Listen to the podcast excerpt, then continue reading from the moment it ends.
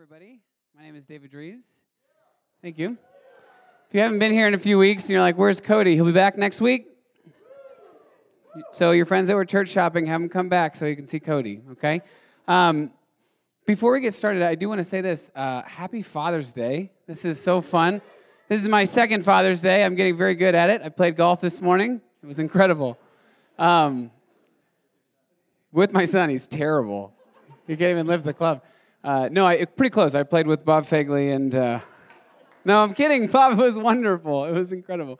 Um, but hey, to the fathers in the room, uh, bless you. We love you guys. We're so thankful that we have a church that lifts up moms and dads, and uh, in a capacity where we want to empower them to to love their kids really well. And so, thank you for the people in this church that are not moms and dads right now. That you come around us and you love our kids really well, and you enable us to be really good dads. And so just if you see a dad on the way out, you know, give him a hey, thanks for the terrible jokes, you know, kind of thing, and give him a hug. So, anyways, happy Father's Day. We're so excited about that. Uh, before I get started really quickly in my stuff, I want to have Murray Watts come up here. Uh, Murray and his team just got back from Cambodia. Give it up for Murray.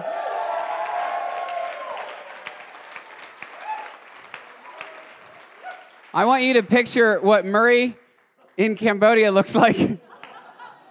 I can only imagine. It was incredible. So I'm to give Murray a few minutes. I'm to sit down because I always feel weird when the other guy's just like standing up here smiling awkwardly. But Murray's to share. His team just got back from Cambodia with our kids over there at the at the orphan home that uh, that we are supporting and loving. And so they did a lot of cool stuff. So Murray, see that clock? Five minutes. Yes, five minutes. I brought notes because uh, there was a lot that happened in like eight days um, over there. We are so excited uh, for our partnership with Asia's Hope, uh, and even more importantly, for what's going on in Cambodia as a nation. Uh, and we got a chance. I think we've got some pictures we can start putting up. So that is us. Um, actually, the night we're leaving, um, we, yeah. So um, there's a lot going on in the picture. You can tell by the end we became family because Lakin is way far away from Luca, and Che is holding our baby that's asleep we're intermingled. Um, but we show up and we have this, this group of kids and a dad and a mom who know our names. They've been praying for us, they've been waiting for us. It was kind of weird at the beginning because we're like, we don't know you, but like, we love you and you're amazing. Like, let's hang out. So, we did a lot of that um, because the purpose for our trip, uh, for a vision overall for our church, is we want to send multiple teams to Asia's Hope, multiple teams to Cambodia, uh, maybe even the D School. Simeon, if you're here, I'm making a push for that. Um, but we want this to be part of our church. They are now family to us. Um, and so we did a lot of exploring. We hung out with the kids a lot. We partner with organizations um, who are rescuing men and women out of the sex trade in Cambodia, um, rehabilitating them, giving them skills, showing them Jesus, um, releasing them to be free in Cambodia. Um, and so that's a lot of what we did. We did a lot of the hard things for the future trips. Um, we did a lot of the planning through David and Allie, going back and forth with all these organizations to really figure out what impact we can make going forward. So our team, I just if you're in here, I want you to stand up. I want people to see you live and in the flesh.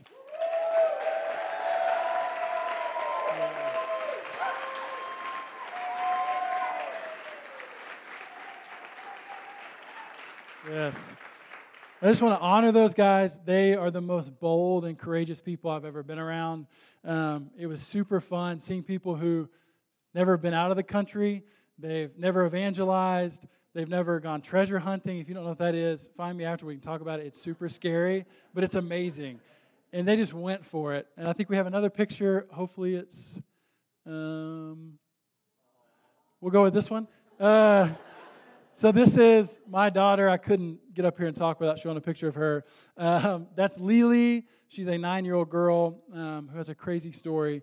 But again, we became family. Um, so we'll go to the next picture. Hopefully, this is one. Yes. So that's Myra, who we just had stand up. Um, this was part of our evangelism. Not only do we want to go love on the kids that we had relationships with, we carry Jesus with us everywhere we go. And so we went out uh, through a language barrier, sometimes with an interpreter, sometimes not, going to pray for people uh, and asking God what He had for them. So this is actually Alyssa and Myra Davis or Luke, one of Davis, um, praying for this two year old girl who had a heart condition uh, with her mom. Um, we saw multiple people give their lives to Jesus because of evangelism. We saw um, multiple healings of people. Um, pe- two people on our own team got healed. Um, God was moving in Cambodia, in, in, uh, in a faraway place. Um, we got to one of the organizations I'll share. Uh, it's called Daughters, and they have about 75 active women and men who they've, they've rescued out of the sex trade. And we got to go and pray for these women in two groups. We split up with an interpreter. Uh, we wrote out verses. We sat down as a team and said, okay, God, like, what do you want to share with these women? Um, so we, we wrote out 75 verses that we felt like God gave us. We sat down individually, prayed with these women, spoke identity over them, spoke identity over the men of who they are. Uh, people got healed and delivered in those prayers uh, in this Daughters of Cambodia place, out of all places. Um, we had dance parties. I don't have pictures or video, which is probably good for a lot of people in here. Yeah, those are, uh, we won't share those from the stage. Um, so the next picture, I think that was, that was actually when we got there. Um, but one thing I want you guys to notice the contrast of this picture. We were happy, we are excited, we are a little stunned because we've been on a plane for 23 hours. And we looked nice, but if you remember that first picture, we actually became family with the kids that were there. Um, they call us brother and sister. They called Lakin and I mommy and daddy. Um, and it wasn't a situation where we go and we just give money and we get to take pictures and it's something cool. They are actually family.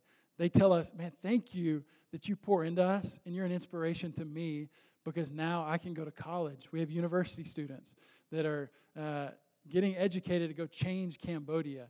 If you're not familiar with what's going on in Cambodia now, it's a, it's a land that experienced genocide when my dad was in high school, so the late 70s. 1.6 million people were murdered in Cambodia. And so they're changing the culture of Cambodia. And it happens in Asia's Hope, it happens in these organizations, and it happened when we were on the streets and in restaurants, people giving their lives to Jesus. And so, uh, just to kind of wrap up, uh, I wanted to share Psalm 2:8 with you guys. As a church of Antioch Salt Lake City, we pray for the valley we pray for the state, and we pray for the nations. And that's what we want. And God's promise in Psalm 2:8 is, I will give you the nations as your inheritance. And I'm here to tell you today, we have an inheritance in Cambodia because of the team that went and just went for it. Um, so we get to hold on to that and have that forever as a church family. Um, and I'll share what I said to the uh, to the kids and our team the last night. Um, Ravi, who's the house dad in the red shirt, down in a catcher's pose.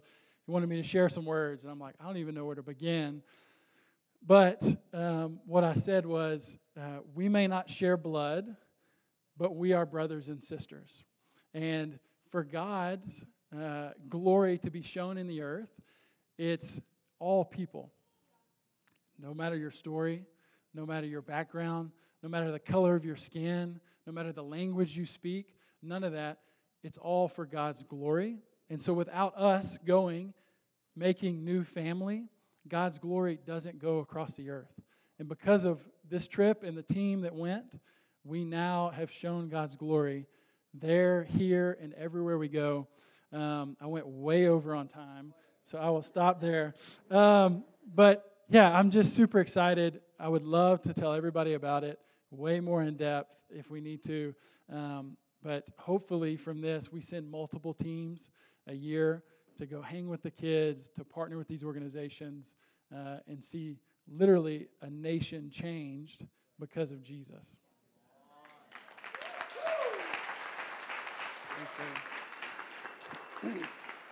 Awesome. That is literally, that's literally a decade of, of prayer answered. So that's so cool.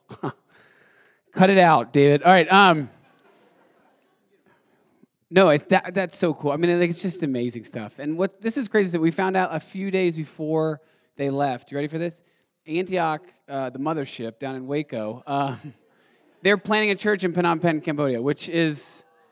So I'm like, how does this like when we first started, it was like, God, what are you doing? It was like, oh, we're gonna send people over, we're gonna figure it out. And then it was like, okay, now we're also bringing a church from from our people over there as well. And so I'm like, I don't know where this is going, but it's going somewhere really cool. So get on board or get out. Um, just kidding, you can stay. Um, okay, so um, I'm gonna finish up my piece here on Acts 9.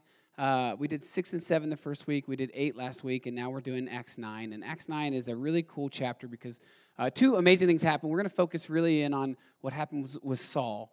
Um, before we get started, I want to share this. So uh, I travel for work, and oftentimes when I'm on airplanes, uh, I don't love flying. It's not because I'm I'm not scared enough to not get on. I recognize the value of a plane, but I don't love it. Like I have weird ticks. Like when I walk on, I rub the plane as I'm walking on, like it's a dog. Like it's like it's like that affects it whatsoever, you know. Um, but I was like, good plane, you know. And I walk on. Um, and then I usually sit there and I have music on and I'm like contemplating life as I'm flying in, in the air and I'm like slightly nervous. Anytime it bumps, I like text my wife. I'm like, we're going down. Um, like I, was so scared. And I usually put on like a slideshow of pictures of my my family and I'm listening to music and I'm just like crying. I'm like, this is right. And so, but and then it transitions into this time where I'm like, okay, let's start thinking about life. Let's, and I don't know why it's on planes, but I always contemplate like where we're headed, what we're doing uh, the deeper things of life. And, and this kind of overlaid on my trip home from San Francisco on Tuesday with preparation for this sermon. And I started to think, okay, I don't want to survive life. Like I feel like I, you know, I work really hard. I come home, we, we play with Ollie, we do dinner, we, we bathe him, we put him to sleep, we pass out on the couch, we wake up, we do it again. And I remember I had a, a high school kid that I was uh, ministering to back in the day. He said, Dries, I don't want to survive anymore. I want to thrive. And I was like, that's so cute. But, um, but then I started thinking, that's an amazing statement. I don't want to just survive. I don't want to just get through life. I really want to thrive. And so um, that's kind of the, the mindset I want you to put yourself in as we talk through Acts. Um, oh, gosh. okay, here we go. Um, Acts chapter 9 is this amazingly transformative, changing moment in the church. And it's really, really cool. But um, let me just go to the word so we can get there. Um, so there's Saul. And he is literally the one that was there when Stephen was stoned to death. And he is literally ripping men and women out of their homes and parading them through the streets and having them killed and thrown in jail. And so chapter 9 starts off really in a terrible spot. It says, Meanwhile, Saul was still breathing out murderous threats against the Lord's disciples. He went to the high priest and he asked him for letters to the synagogue in Damascus, so that if he found any there who belonged to the way, that's Christians, whether men or women, he might take them as prisoner to Jerusalem. So he goes to the, the people, the, the high leaders, and he says, uh, Hey, can I, can I get a letter that says I can just rip anyone I want out of their homes if they're a follower of the way and I can put them in jail and essentially have them killed? And they're like, yeah, absolutely. So, so Saul shows up in Damascus with that mindset. That's, that's the mindset he has as he's rolling into Damascus. Um, and I think, I think I have the verses here. Now let's, let's roll that up there. I almost said roll that beautiful bean footage. Remember that commercial back in the day? Uh, okay, it says, As he neared Damascus on his journey, suddenly a light from heaven flashed around him. He fell to the ground and he heard a voice say to him, Saul, Saul, why do you persecute me? Who are you, Lord? Saul asked. I am Jesus, whom you are persecuting, he replied.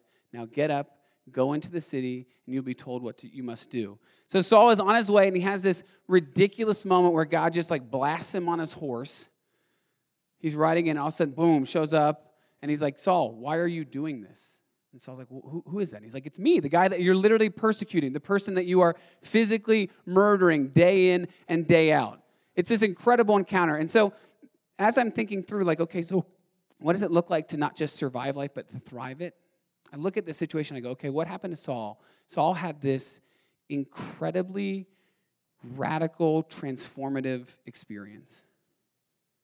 And I think sometimes when I think about that, I'm like, okay, to, as we venture into becoming Christians, to, to start following Jesus, we have this moment where God changes our perspective, where He I don't know if you've been on a horse and he shines a light in your eye like, like Saul, but there's this moment where you have this radical transformation where you're, you have this heart shift and this mind shift from the way you used to look at life to the way that you now look at life. Like 2 Corinthians 5.17, does anyone know what it says? I, am guessing Madeline does, but I don't know if she's here today. it, do you know it? Yeah, therefore, anyone who is in Christ, good job, Aaron Drum.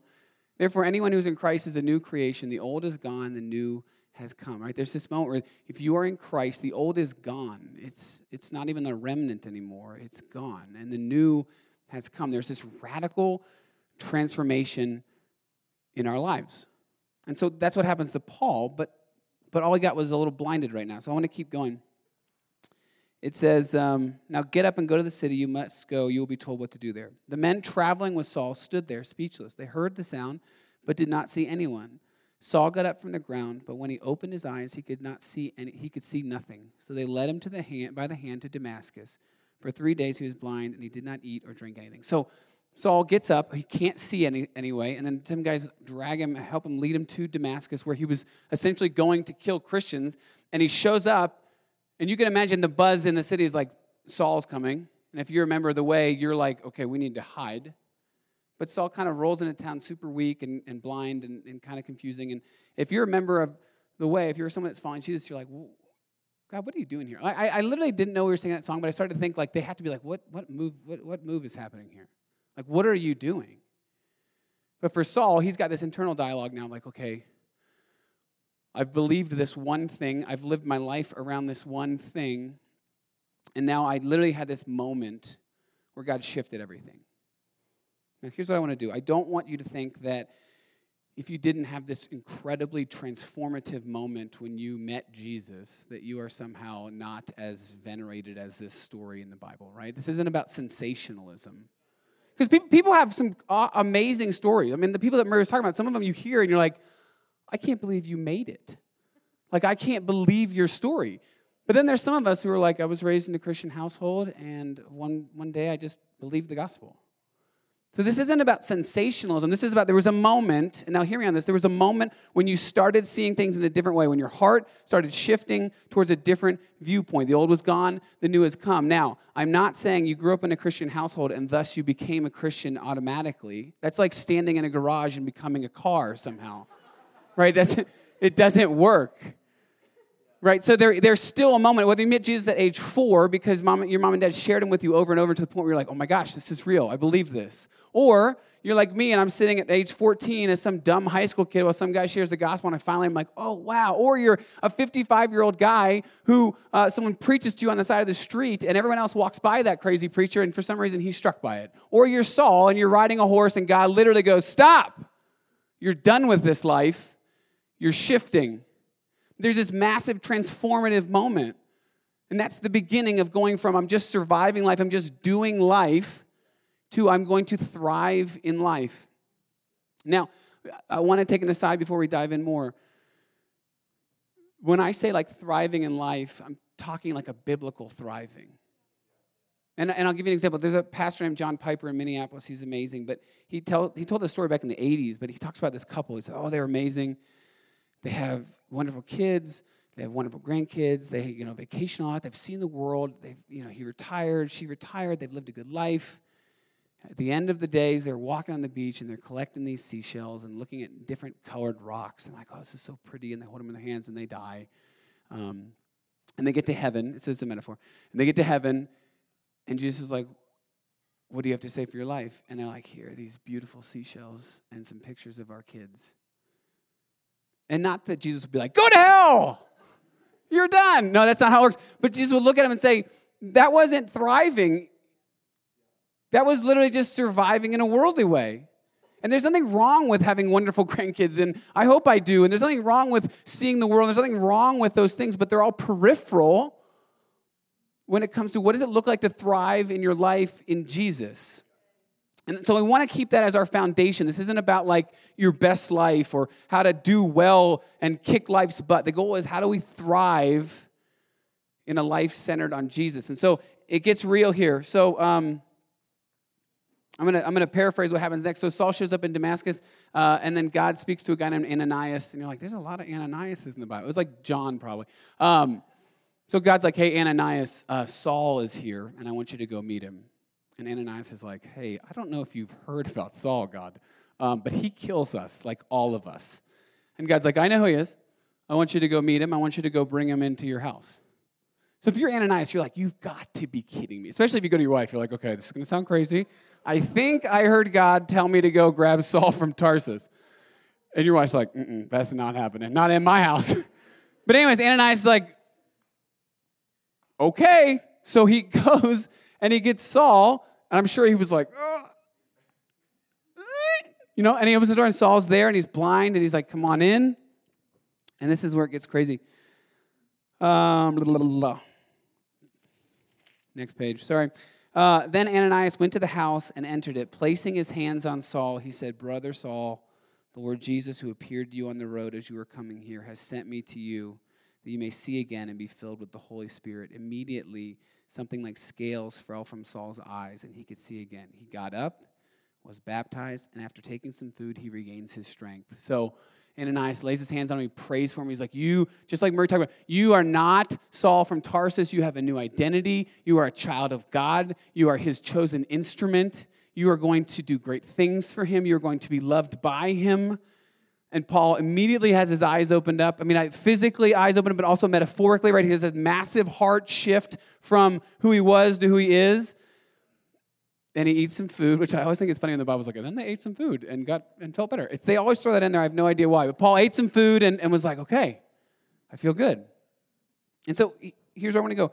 The, the first piece of it is this radical transformation. And if you have put your trust in Jesus, you've gone through this radical transformation. But the second piece is this trust, this like submission to a process. Like Paul has said, okay, I'm gonna I'm gonna go get baptized. But what this means is I have to trust the God who saves. I have to trust the God who he says he is. I have to know that guy now. I have to trust this process of what does it look like to allow my life to be transformed. And so I just I want to I want to get you a verse. I think this is so cool. Where am I at? Oh yeah. He has to trust this process of becoming a disciple. And, and this is what's crazy, and this is what I want to get to. This is where it goes next. You ready for this? This is crazy. Do we have it up there, the next verse? I think we do. Yeah, so then it says, after he ate some food and was nourished, Saul spent several days with the disciples in Damascus. Anyone want to guess how long several days is? It's three years. Yeah. If you read Galatians 1 17 and 18, it says Saul then spent three years in this situation. And then Luke was like, he spent a few days, like a thousand. Saul spent seven or a thousand days, three years after this conversion moment, that's this radical transformation moment, learning the process, learning what it looks like to be a disciple. So this is where it's at in my Bible. You ready for this? There's a tiny little bit of white space right there. He ate food. Then there's that header that's not actually in the Bible. And then it says Saul spent several days with the disciples in Damascus. There's this tiny little white space that represents three years of Paul's entire life. That's crazy to me because I'm like, how long is this going to take, God? I've been doing this for a week. I've been reading my Bible every day. I committed myself to you and I've read and I've prayed every day for like a week. When are you going to move? I'm like, what was Paul doing for three years? How was he like, okay, so what next? Three years later, it says this three years later, at once he began to preach in the synagogues that Jesus is the Son of God. And then, then he goes to Jerusalem and he meets Peter and the apostles. And he gets to hang out with Peter for 15 days and learn from Peter all that Peter has to say about who Jesus is. And then he disappears. Guess how long for? Several days times five. He disappears for 14 years. Galatians 2 1. He went to Arabia for 14 years. And then he comes back and he's like, all right, let's do this. Like, I think sometimes we look at Paul in the Bible, we're like, oh, that guy's amazing. I'm like, he spent 17 years that we know of learning how to follow Jesus. You ready for this? Moses, when he was 40, God was like, You're going to save the people. Do you know what Moses did then? He went and worked for his stepdad or his father in law for 40 years tending sheep. Talk about a life fail. You're working for your, your father in law tending sheep for 40 years at age 40. right? You know, he's like, God's like, You're going to save my people. And Moses was like, Yes! 40 years later, and then he goes out in the desert and he's lost for 40 years. Come on, God. I know, right? Joseph, God's like, you're going to do amazing things for your people, you're going to rescue them. But for two decades, he is a slave in Egypt right after he hears that. I mean, that's crazy. And so there's this trust in the process of what does it look like to go through the process of becoming a follower of Jesus. Not that it's just like you got to go through it and then you become a follower. There's that radical transformation, but here's where we are in this ridiculously tiny white space in my Bible that represents three years and then eventually 17 years. Billy Graham is an amazing minister, did some incredible stuff. Hundreds of thousands of people met Jesus because of Billy Graham. You know what he said at the end of his life? I wish I'd spent more time reading the Bible, praying, and learning before I ever had my first crusade. And some of us would say, No, that's silly, Billy, because you had it. And think about all those people. Silly, Billy. I don't think anyone would say that, Tim. That's ridiculous. You should, you, you should have started sooner. Think about the impact that you would have had on top of the people if you had started a year earlier. And he said, I wish I had spent way more time getting ready, knowing my God, before I ever went out there and started a crusade. Now, this is not, again, a freedom for you to be like, oh, I guess I never have to do evangelism until I'm 90. No, no, no, that's not it. The whole idea is you have to have, we have to have this trust in the process. The process takes a long time. Philippians 1 6. Does anyone know what it says? Being confident of this, that he who began a good work in me will carry it on to completion until the day of Christ Jesus. You, we are progressively being worked on. So let's turn it to ourselves. Are you allowing yourself to be worked on? Or are you just surviving and doing other things and hoping that by some weird osmosis, biblical verses will land in your brain and this compassionate heart to give will just come out of your wallet and you'll just show, you'll, you'll all of a sudden just want to walk up to people and start telling them what the Holy Spirit has said to you because you don't listen to them, but I'm sure someday I'll just talk to you. And I'm speaking to myself because I am terrible at that last one. Are you allowing yourselves to be transformed, to go through the process, to trust that process? This is an amazing story of trust. You ready for this? Playing golf with Sean Michaelis this morning. And he told me I could share this, so I'm going to. Um, a few weeks ago on a Tuesday, he had $1,000 that he was holding back that he was going to tithe to the church. And was holding it back because they were having a financial issue. And he said on Tuesday, I felt like God was like, Why are you holding this money? He was like, I'm holding it because I'm scared for my family and I'm scared for my well being. I'm scared that if I give it away, we will need it. And then what? And God was like, No, no, that's not your money. He who is faithful with little will be faithful with much. Give it away. That's why the, mark, the money's already been earmarked. It's not yours. So Sean, because he's amazing, gave it away. Him and his wife said, Okay, fine. We'll give it away. That's what, God, that's what God's asking for. And then that following Sunday, if you remember a few weeks ago, Cody was like, I don't know what's happening. I feel like God was like, let's pull an audible here. There's some people here that have some financial issues. Please stand up if you need it. And they stood up because they're ballers and they were like, yeah, we're going to be we're going to be humble and we're going to be vulnerable. And so they stood up and then and then the church met their need in that space. Now they wouldn't have had that need if they had just kept on to that money. But they also wouldn't have gotten to experience Jesus whatsoever. They would have been like, whoo, we really sneaked by on that one we were lucky there. But instead, they got to experience Jesus because they trusted. There's this process of what does it look like to progressively grow in your faith?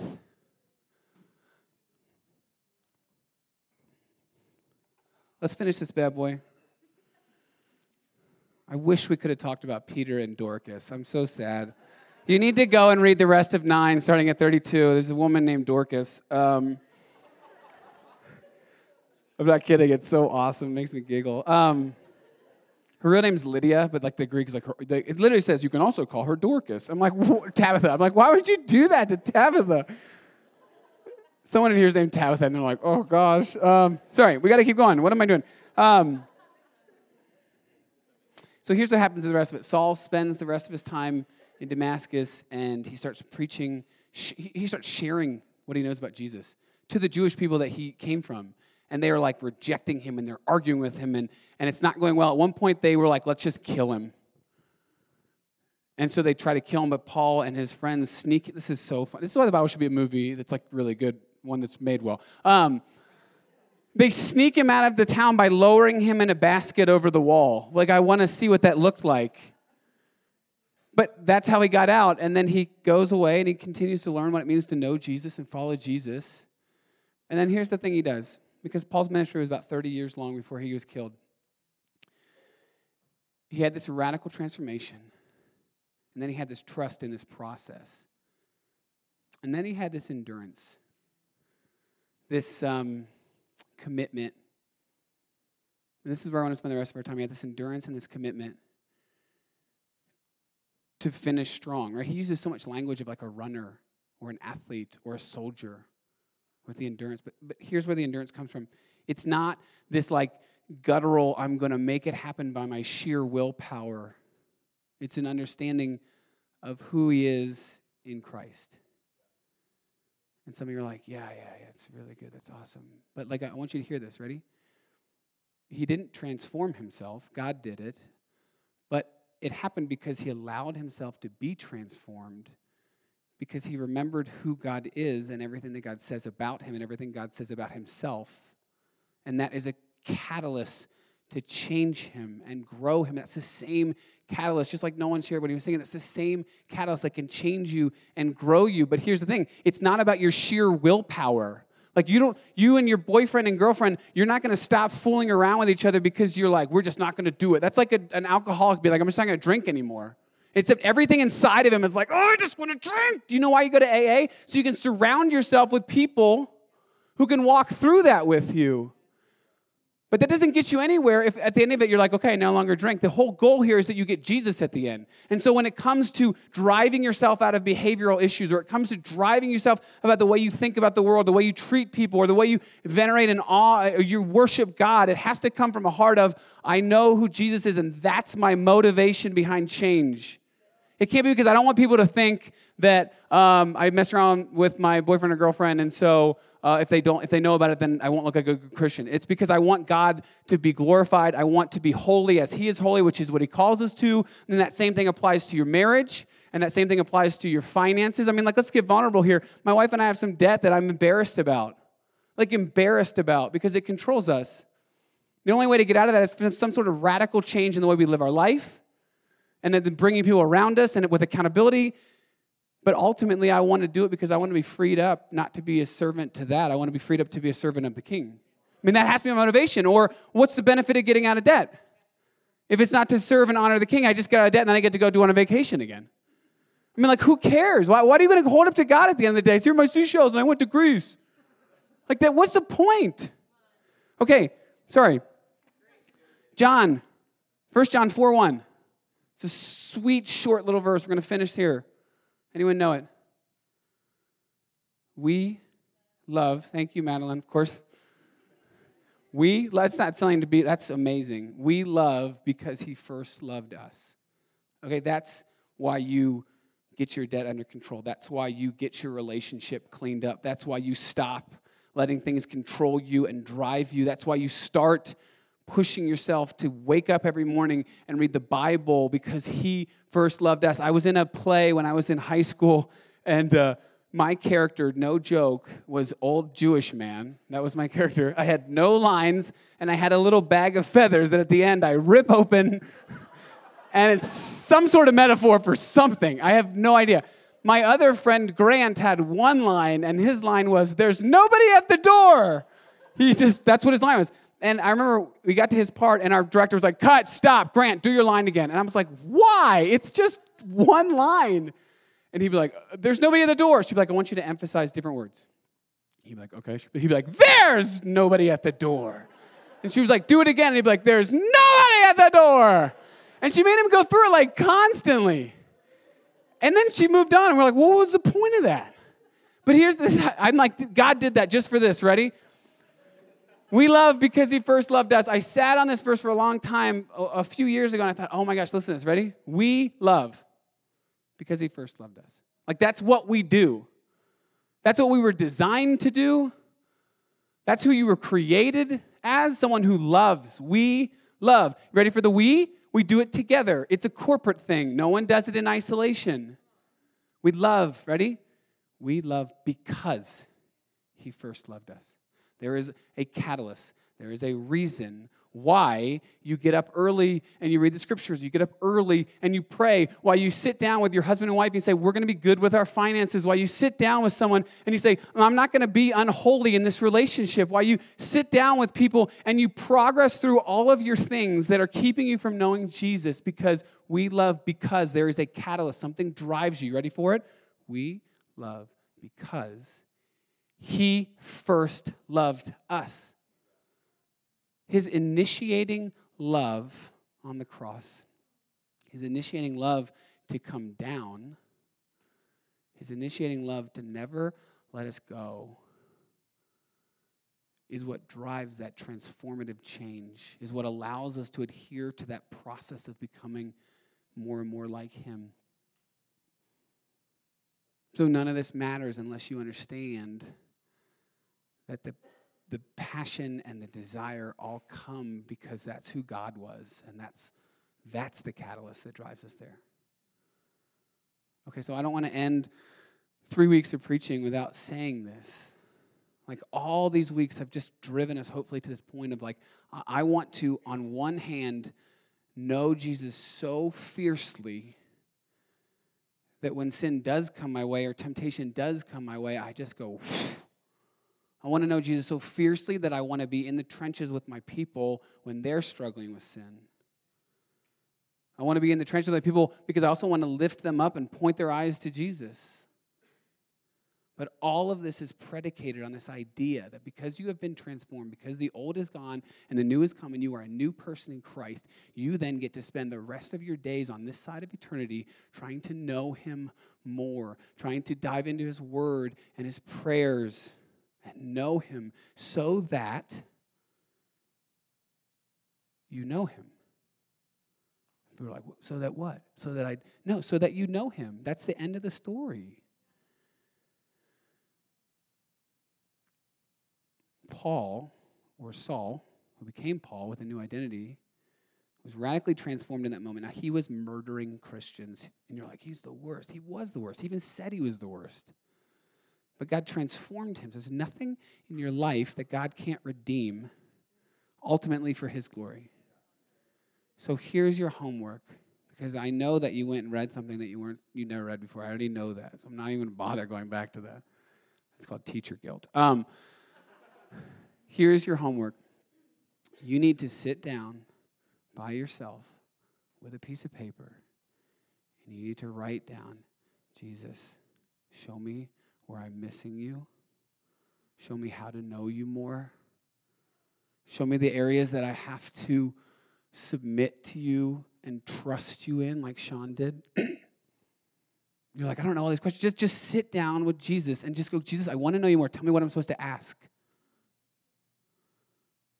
Because it's so important that we remember that most of Paul's incredible ministry came from right there in that white space of him learning who Jesus was so that he could be the person that we see in the Bible. Okay? I'm going to pray. We're going to have ministry time. Come on up, get prayer. Just be vulnerable, be you. God, thank you so much for tonight. Thank you for. Um,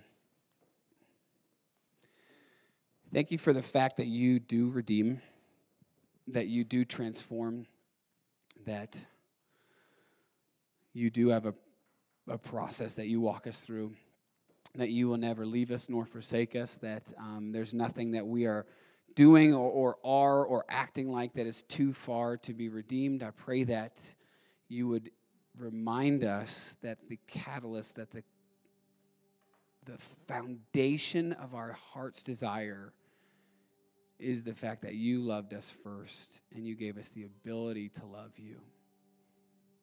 Amen.